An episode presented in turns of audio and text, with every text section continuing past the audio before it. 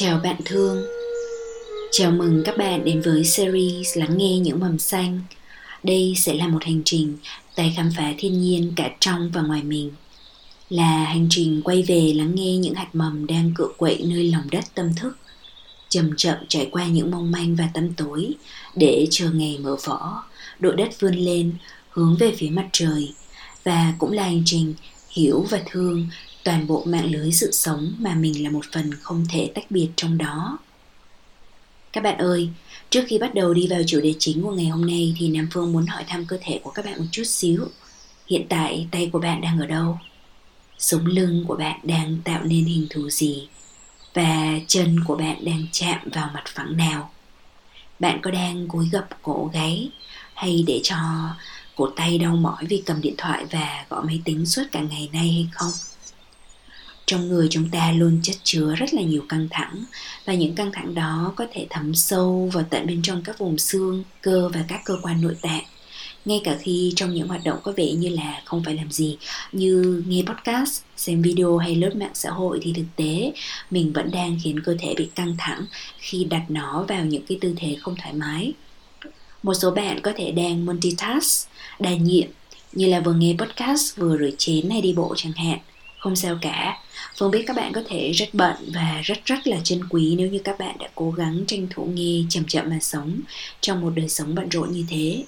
Lời mời gọi của Phương hôm nay đơn giản là bạn hãy thử để cho những vùng cơ thể mà phải trực tiếp thực hiện một thói quen nào đó hoạt động như là khi rửa chén thì phần vai và cánh tay hoạt động là chính phải không nào?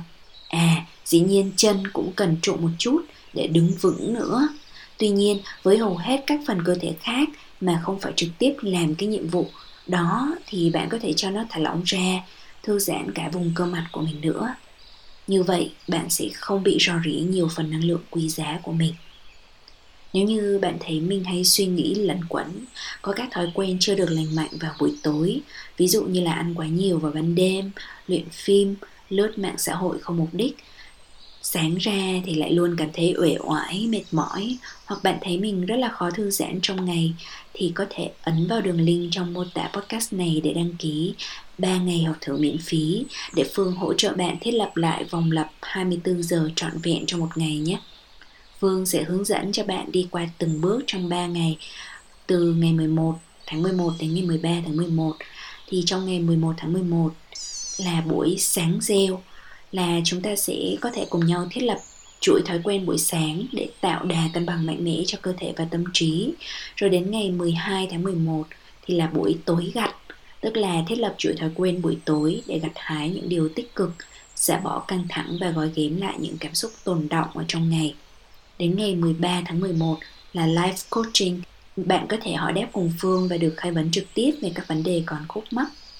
Thời lượng ở đây là hai ngày đầu học mỗi ngày chỉ 20 phút thôi sau đó bạn cần 10 phút để làm bài tập và nộp bài và một ngày cuối, kéo dài 45 đến 60 phút thì tùy theo cái số lượng câu hỏi và khúc mắc mà bạn cần được giải đáp. Mục tiêu của cái khóa học ngắn này là giúp bạn thiết lập lại được một cái vòng lặp một ngày thật trọn vẹn thông qua các chuỗi thói quen buổi sáng lẫn buổi tối. Đồng thời hiểu các nhu cầu thực của mình và tìm ra được giải pháp thực sự bền vững cho nó bạn giải nén cho những cái căng thẳng còn tồn động sâu bên trong cơ thể và tâm trí của mình và cuối cùng là tìm được hướng phát triển bản thân theo hướng sâu sắc, nhưng không áp lực và nếu đó cũng là mục tiêu của bạn, thì hãy đừng ngần ngại đăng ký thông qua link của podcast này nhé. Hạn đăng ký là đến hết 19 giờ ngày 10 tháng 11 và đây cũng là ba lớp học thử cuối cùng mà Phương có thể trao tặng bạn miễn phí ở trong năm nay. Còn bây giờ, mình cùng nhau đi vào chủ đề chính của podcast tuần này về hành trình sáng tạo nhé.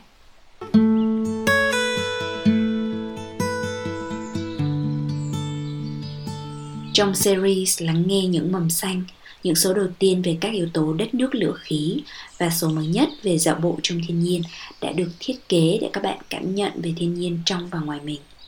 Tất cả cùng cấu tạo nên từ một chất liệu không tách rời – trong số tới thì Phương sẽ mời các bạn đi sâu hơn vào hành trình nội tâm trong những giai đoạn chuyển giao khó khăn. Là hành trình quay về lắng nghe những hạt mầm đang cựa quậy nơi lòng đất tâm thức, chậm chậm trải qua những mong manh và tâm tối để chờ ngày mở vỏ, đội đất vươn lên, hướng về phía mặt trời. Và cụ thể là trong số này, Phương sẽ chia sẻ với các bạn về những tranh vinh cảm xúc mà mình từng gặp phải trong quá trình làm sáng tạo. Phương sẽ bắt đầu với câu chuyện về hành trình sáng tạo của bản thân từ khi đi học cho đến khi làm các nội dung viral. Rồi sau đó sẽ nói một chút về kinh nghiệm các bài học rút ra sau những năm làm một nhà sáng tạo nội dung, đào tạo đội ngũ làm nội dung của riêng mình và dần mỗi ngày ý thức hơn về trách nhiệm của mình khi đưa các sản phẩm của mình ra trong thế giới này. Phương nghĩ những cái chia sẻ đó sẽ đặc biệt hữu ích cho các bạn đang muốn bắt đầu một kênh sáng tạo của riêng mình, cho dù đó là một kênh blog, YouTube, podcast hay thậm chí là một cuốn sách, mở studio, mở xưởng thủ công, một dự án sáng tạo nào đó của riêng bạn. Phần nào đó thì bạn sẽ biết câu trả lời của phương cho các câu hỏi hay gặp. Như khi bắt đầu điều gì đó của riêng mình thì làm sao biết được rằng mình có thể tìm ra được động lực duy trì lâu dài hay không?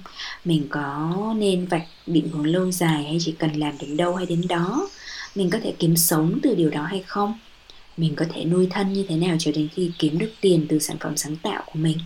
À có rất là nhiều thứ để chia sẻ ở trong tương lai. Vì vậy có thể mình sẽ phải thảo luận với các bạn qua nhiều kỳ podcast mất. Ok, không sao. Thì mình cứ chậm chậm đi cùng nhau từng bước một đã ha. Đầu tiên thì phương muốn nói đến đó là định nghĩa sáng tạo của riêng mình.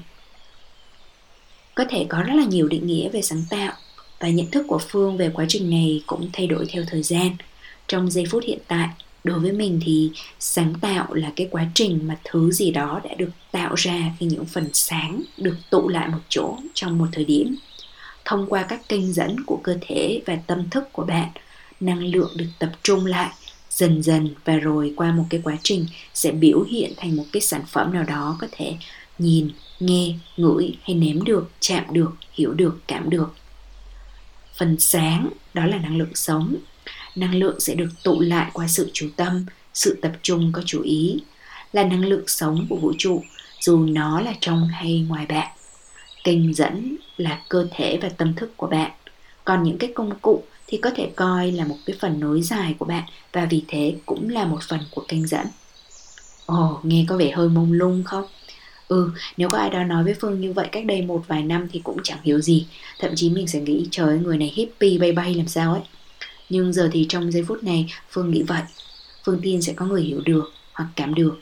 Và phương cũng tin rằng với định nghĩa mở rộng này, tất cả chúng ta đều có thể chạm đến một nguồn lực sáng tạo vô hạn. Bây giờ thì phương sẽ kể cho các bạn nghe hành trình của mình đã nhé.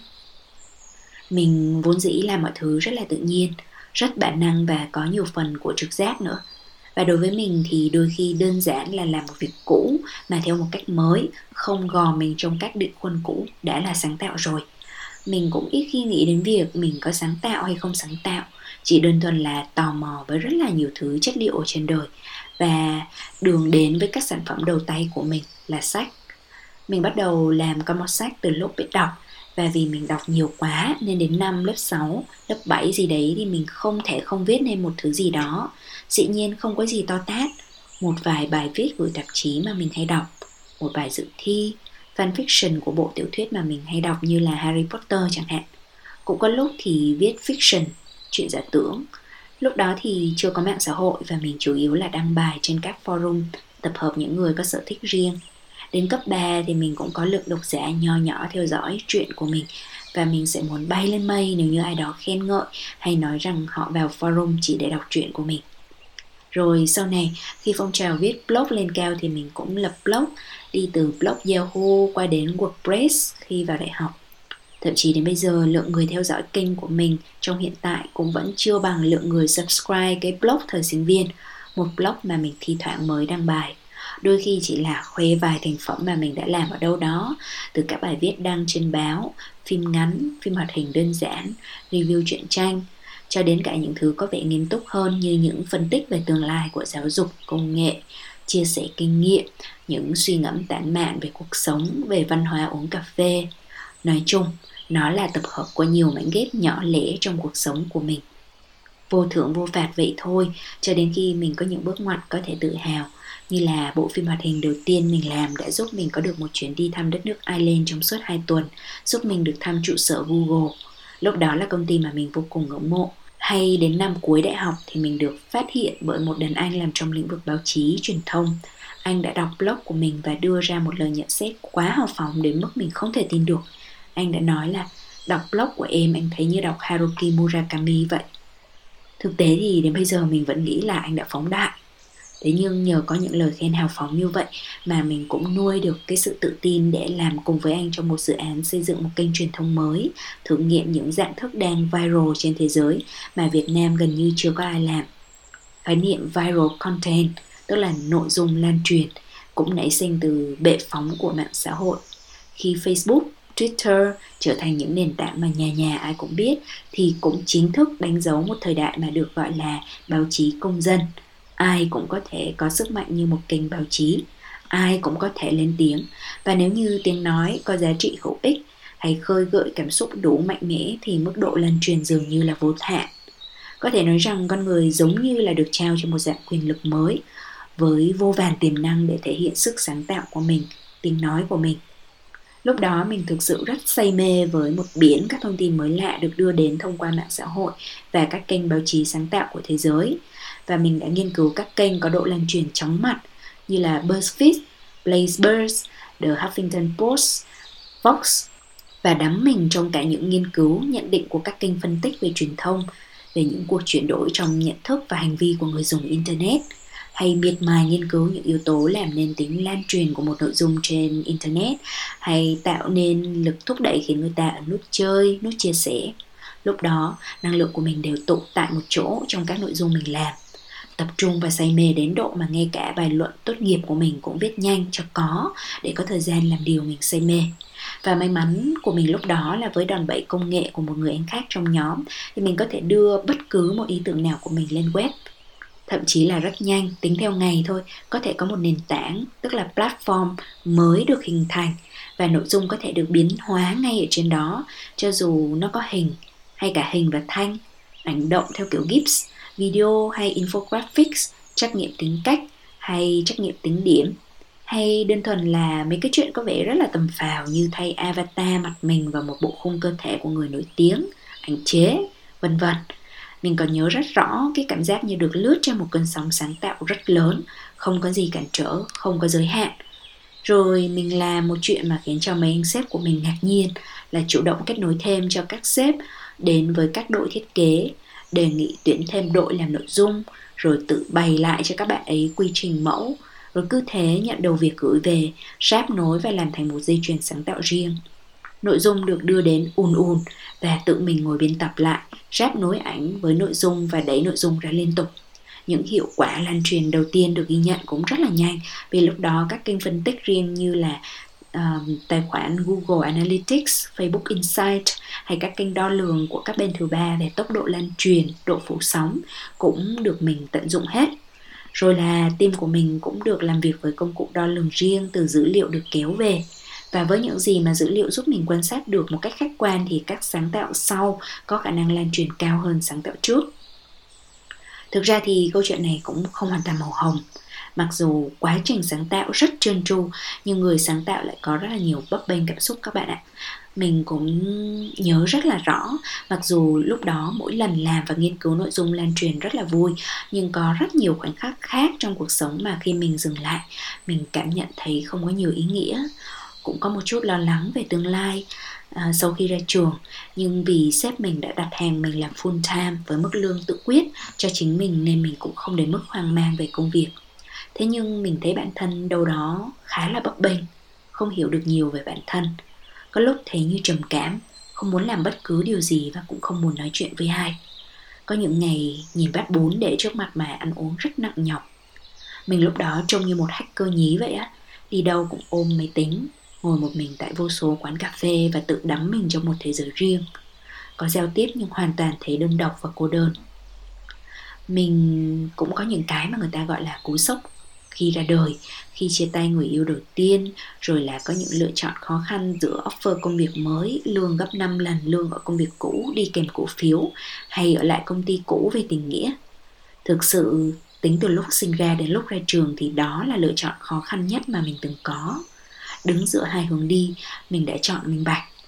Mình thậm chí đã forward các thư trao đổi của mình với công ty có offer tốt hơn cho sếp của mình ở công ty hiện tại. Và mình biết là vì mình nặng tình nghĩa nên chỉ cần anh nói rằng em hãy ở lại đi thì mình sẽ ở lại thôi. Thế nhưng mình rất kinh ngạc về cách phản ứng rất cao thượng của anh. Trong một buổi tối ngồi nói chuyện thẳng thắn với nhau, anh đã nói Em đã học hết bài học ở đây rồi. Các anh không thể dạy cho em bất cứ điều gì khác nữa. Thế nên em cần học ở phía bên công ty kia. Lương cao, những người ở đó cũng có tầm kinh nghiệm ở cấp quốc tế. Đó là lựa chọn không thể tốt hơn được nữa. Các anh không còn xứng đáng với em. Anh đã nói chuyện với các anh khác để họ có thể thoải mái với chuyện để em đi. Các anh còn phải tự hào vì đã là bệ phóng tốt cho em nữa. Sau đó, anh đưa cho mình một quyển sách. Trong đó có kẹp một phong bì có 10 triệu đồng tặng mình và bảo rằng đó là tiền hỗ trợ mình chuyển vào Nam, đi theo một cuộc chơi mới lớn hơn. Trên xe của anh vang ra một bài pháp thoại của một thiền sư. Mình chỉ biết nín lặng. Khi về đến phòng trọ mình đã khóc rất là nhiều. Anh thấy anh không xứng đáng với mình, còn mình thì mình thấy chẳng xứng đáng với sự cao thượng của anh. Thế nhưng rồi mình cũng bị cuốn đi theo những làn sóng mới Cứ làn sóng sau thì cao hơn làn sóng trước Ngay sau đó thì mình đã phải tức tốc từ Hà Nội vào Sài Gòn và làm một loạt những chuyện mình vô cùng bỡ ngỡ như là mở một văn phòng nhỏ, tuyển một đội mới, săn đầu người làm sáng tạo cho công ty, làm quy trình mới, lo thủ tục giấy tờ và bắt đầu làm việc với các đối tác. Ở trường đại học có ai kịp dạy cho bạn những kỹ năng kiểu như vậy không? Dĩ nhiên là không rồi. Mình phải đi học gấp các kỹ năng cơ bản của một người làm quản lý học đến đâu làm đến đó. Thậm chí thế mình phải liên tục bơi trong các đợt sóng cao dần cao dần. Mà không biết bao giờ thì dừng lại được không có biển chỉ dẫn nào về hướng đi cả.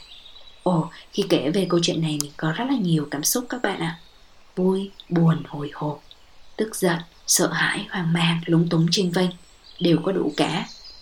Nhưng vì đây là podcast tập trung vào quá trình sáng tạo, mình sẽ chỉ nói về cái khía cạnh sáng tạo thôi đã. Trong giai đoạn mới đó, sáng tạo đối với mình không hoàn toàn tự do.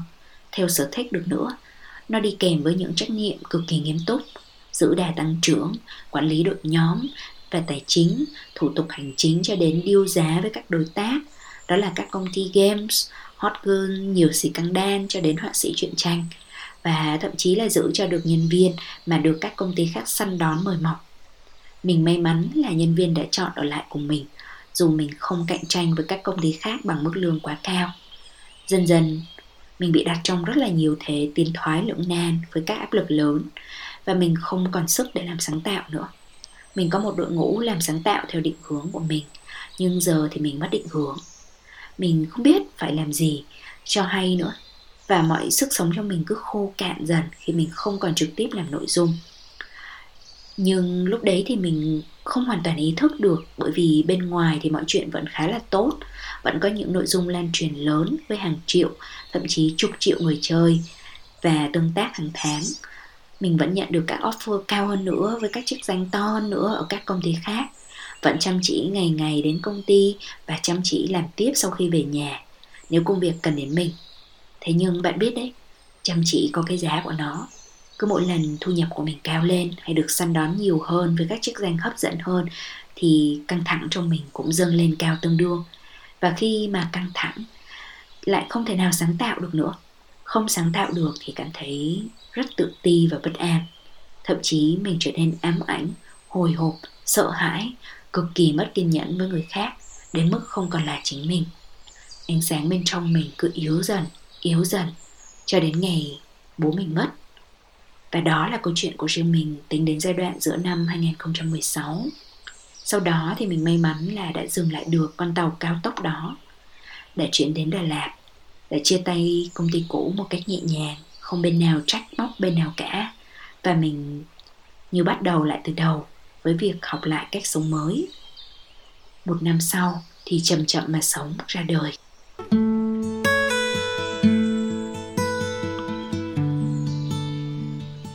Các bạn biết không, đây là lần đầu tiên mình mở lòng để kể kỹ hơn về giai đoạn cũ của mình. Một giai đoạn mà cái đà tiến của nó nhanh đến mức mà có quá nhiều thứ phải nén lại bên trong vì không kịp xử lý.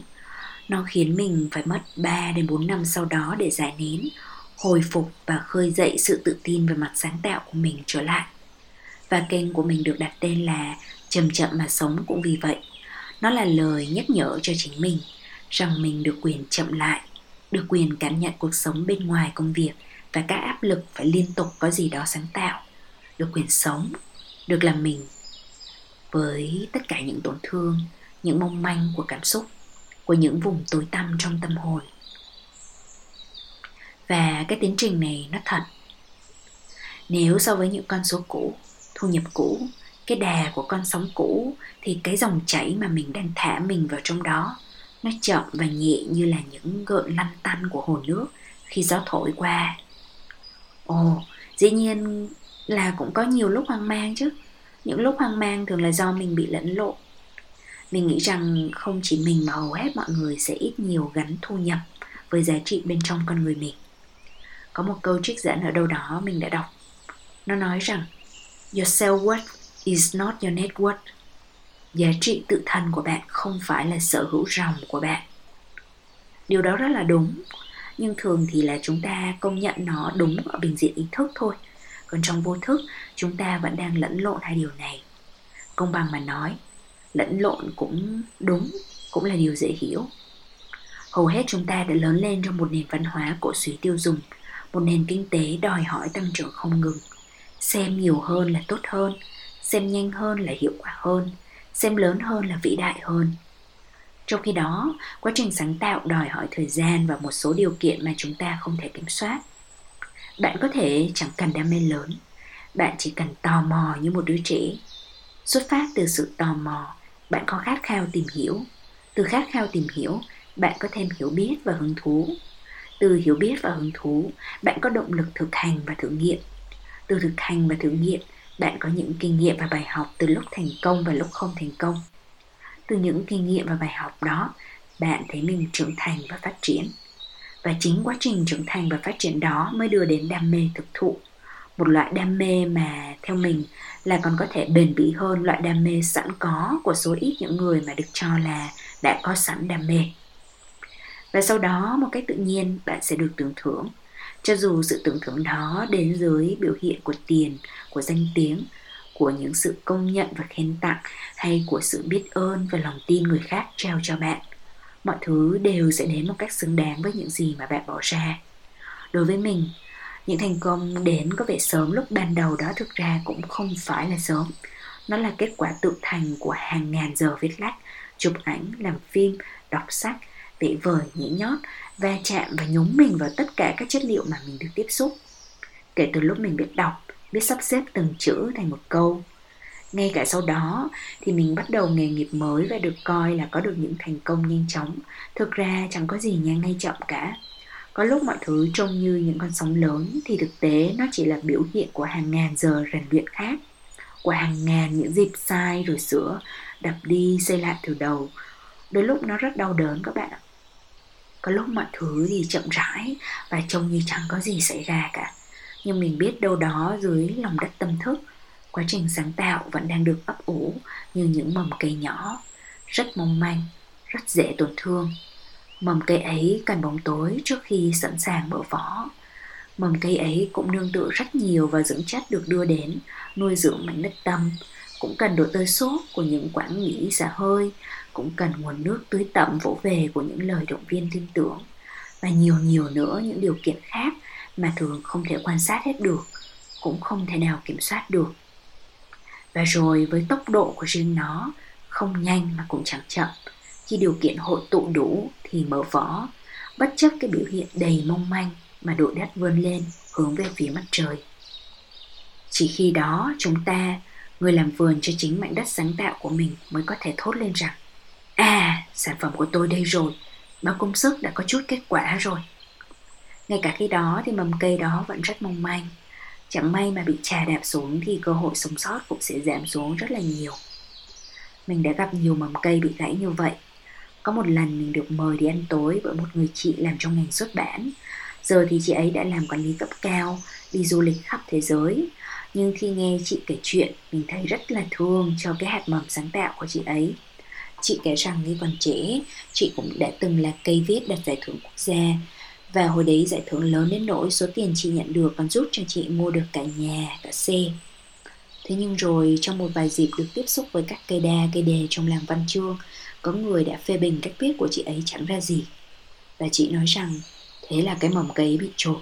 Mỗi lần viết lại, sợ, rồi dần dần chẳng viết nữa. Dĩ nhiên rằng không câu chuyện nào giống câu chuyện nào và có thể ở đây chẳng ai là nạn nhân của ai cả. Và hạt mầm này đã thui chột không có nghĩa là hạt mầm khác không thể mọc lên.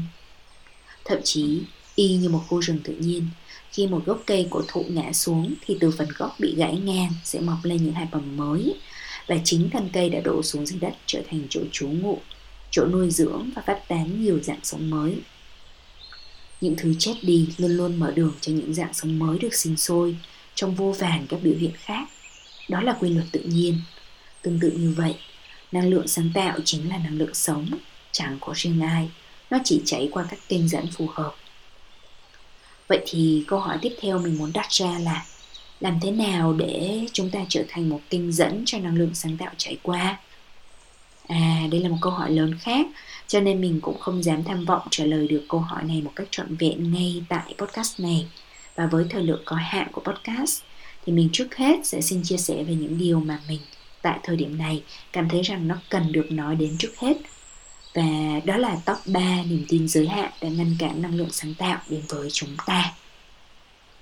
Niềm tin giới hạn đầu tiên đó là mình không phải là tiếp người sáng tạo. Niềm tin này thường được hình thành từ những lời khuyên can, uốn nắn của gia đình, thầy cô, thậm chí là từ bạn bè thân thiết, hoặc ừ, chẳng biết từ đâu ra nữa nhưng dù cho không ai cấm cản hay bàn lùi, thì cũng rất nhiều người trong chúng ta cảm thấy tự ti rằng mình không có sức sáng tạo. Thường thì nó là sự bó quân hạn hẹp, gắn liền với định danh mà ta xây dựng cho mình. Tôi là người nghiêm túc thực tế, hay tôi là người logic, lý trí là dân kỹ thuật, vân vân và mây mây, dẫn đến việc bạn coi sáng tạo là một thứ gì đó hết sức xa lạ, chả liên quan gì đến mình hay công việc của mình nó không phải là hình ảnh mà bạn thường có về mình. Gây sao nhãng và tốn thời gian. Chả được lợi ích thực tế gì. Nó phải là nghệ thuật hay điều gì đó mà ngược lại với cái ngành học, ngành làm của bạn. Nhưng thực ra đây là một niềm tin vô cùng hạn hẹp và thậm chí là ngăn bạn không chạm được đến rất là nhiều lợi ích thực tế là đằng khác.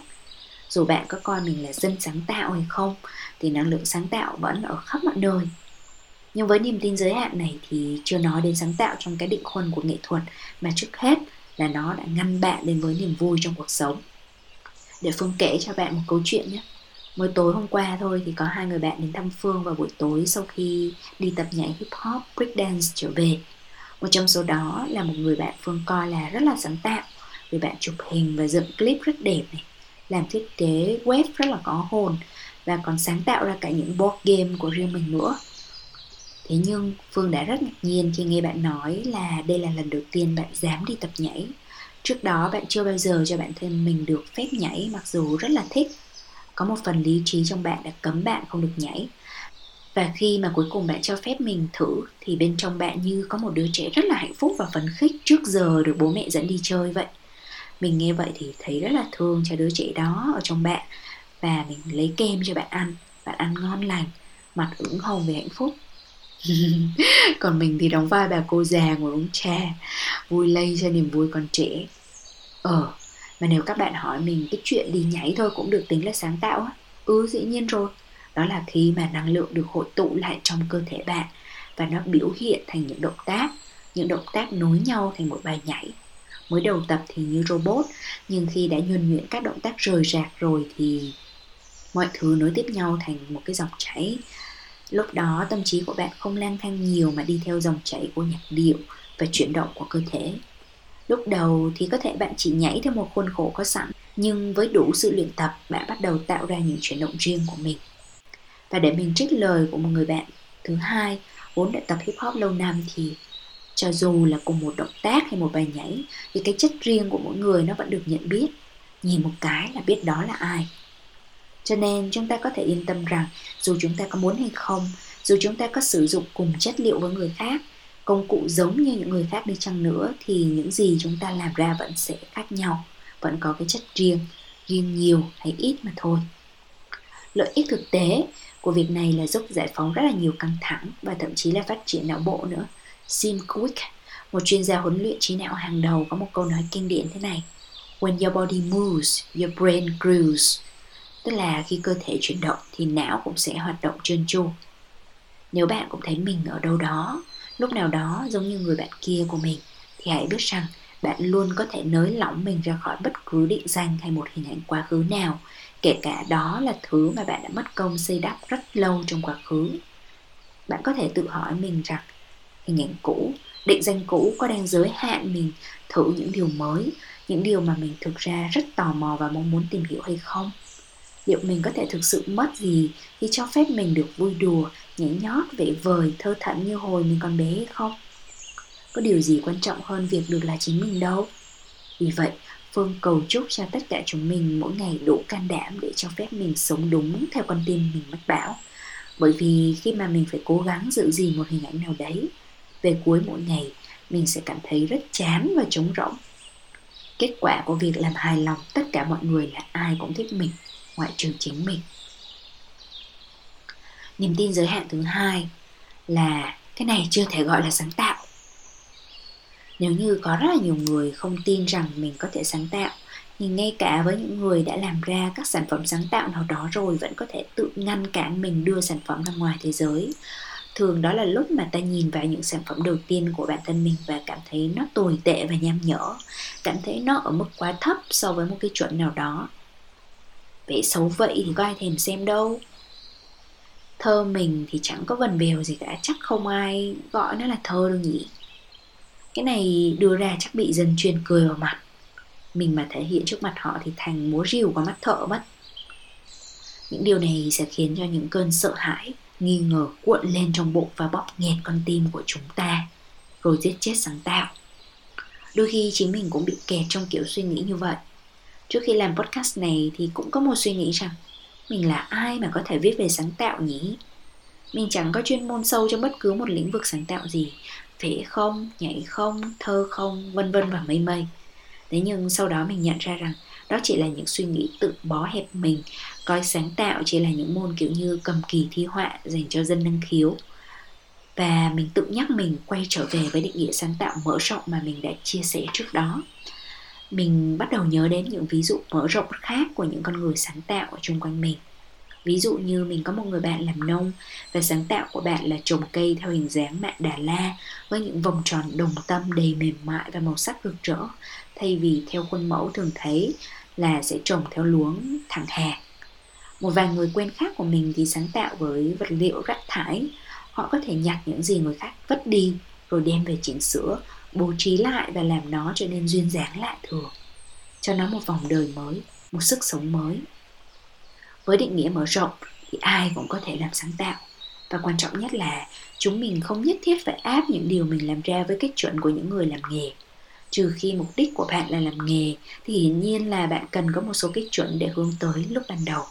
Nhưng rồi cuối cùng, đó cũng là điều có thể buông bỏ được khi mới bắt đầu. Mà mình cứ kẹt trong cái vòng luận quẩn của sự so sánh và đánh giá thì mình sẽ tự ti và không dám đưa ra bất cứ điều gì mà mình tạo được. Khi không đưa ra thì không ai có thể nghe, có thể thấy, không ai có thể hiểu và bày tỏ được một lời động viên nào đối với bạn. Đôi khi mọi người có vẻ vô tâm, nhưng đôi khi mọi người cũng cởi mở hơn bạn tưởng đấy. Mình may mắn được kết bạn và biết những người đã có thành tựu trong nghề của họ thế nhưng khi được nhìn những nét vẽ mực ngoạc, những điệu nhảy hồn nhiên, những vần thơ không theo nhịp điệu nào, thì họ cũng rất thật lòng mà khen ngợi những nỗ lực ban đầu đó. Thậm chí họ xúc động, hào hứng và trân quý vô ngần những tâm hồn trong trẻo, chân thật mục mạc của những người mới bắt đầu. Họ trở về với cái tâm của người mới bắt đầu, học từ những người mới bắt đầu khác. Niềm tin giới hạn thứ ba là mình có thể sống được với cái này hay không? Người ta thường tư duy theo cái khuôn, theo kiểu là tháp nhu cầu Maslow. Theo đó thì con người được đảm bảo được các nhu cầu cơ bản của cơ báo gạo tiền rồi thì mới có thể mưu cầu đến những thứ khác. Mà khổ cái là người ta hay gắn các hoạt động sáng tạo với cái gì đó nó vô ích, chẳng mang lại lợi ích kinh tế. Như xa xỉ hay quá mơ mộng thiếu thực tế và với dụng ý được cho là tốt, là yêu thương bạn, thì những người xung quanh có thể đưa ra rất là nhiều câu hỏi mang tính quan ngại, kiểu như có làm được ra tiền hay không? Hay thậm chí cấm cản vì coi một số bộ môn sáng tạo biểu đạt như một cái gì đó nó rất là sai lệch, hư hỏng, chỉ dành cho những đứa bay bổng, chân không chạm đất. Trừ khi một số ít người trong chúng ta được lớn lên trong một môi trường cởi mở, khuyến khích thử sai và sáng tạo còn hầu hết số còn lại thì ngay từ lúc còn ngồi trong ghế nhà trường đã được định hướng về việc sau này cần phải làm gì mà đảm bảo công an việc làm ổn định. Tốt nhất là thi vào các khối ABCD chứ liệu đừng có mà mơ mộng quá nhiều đến các lựa chọn kiểu EFGH lên đến đại học thì càng tệ hơn, sẽ luôn có một số câu hỏi là ra trường thì sẽ làm gì? Mấy cái sở thích sáng tạo mình đang có liệu có khiến mình bay bổng viễn vông không nhỉ? Mình nhớ câu chuyện của một người bạn thời đại học bạn ấy là người mình rất là ngưỡng mộ về khả năng chụp ảnh đẹp, làm đồ thủ công khéo. Thế nhưng vì mẹ bạn nhất quyết khăng khăng con mình cần phải làm cái gì đấy nó đảm bảo thực tế hơn, nên đã gây áp lực cực kỳ lớn lên bạn. Rút cuộc bạn bỏ chạy khỏi nhà và phải tạm nương nấu cho yên thân. Thế nhưng dần dần mình chẳng thấy bạn làm sáng tạo nữa có những tổn thương chung quanh bạn lớn đến nỗi mà đến tận bây giờ. Mình cũng không dám hỏi thêm vì mình biết rằng mỗi lần mà động phải vết thương đó là bạn sẽ xù lên như một con nhím, sẽ muốn trốn cả thế giới. Mà cùng lúc đó, bạn cũng chẳng thể nào tự tin vì trong công việc của mình, bạn chưa biết đến khi nào thì mới đạt đến chuẩn mức ổn định mà mẹ bạn áp lên nhưng kể như thế thì không có nghĩa rằng mình khuyên các bạn rằng hãy cứ nhắm mắt, nhắm mũi mà làm điều mình thích đi. Đừng lo lắng chuyện tiền bạc gì cả. Không, chẳng có câu trả lời nào đúng sai cả. Nếu như chúng ta cố gắng phân định theo hướng có tiền ổn định rồi mới dám sáng tạo hay sáng tạo rồi mới có tiền, thì cũng giống như cố gắng nghĩ xem con gà có trước hay quả trứng có trước. Đối với một số người, đúng là khi có một mức tài chính tương đối ổn định rồi thì một phần khá à, lớn cái năng lượng sẽ được chuyển từ trọng tâm kiếm tiền sang trọng tâm sáng tạo ra cái gì đó khác biệt.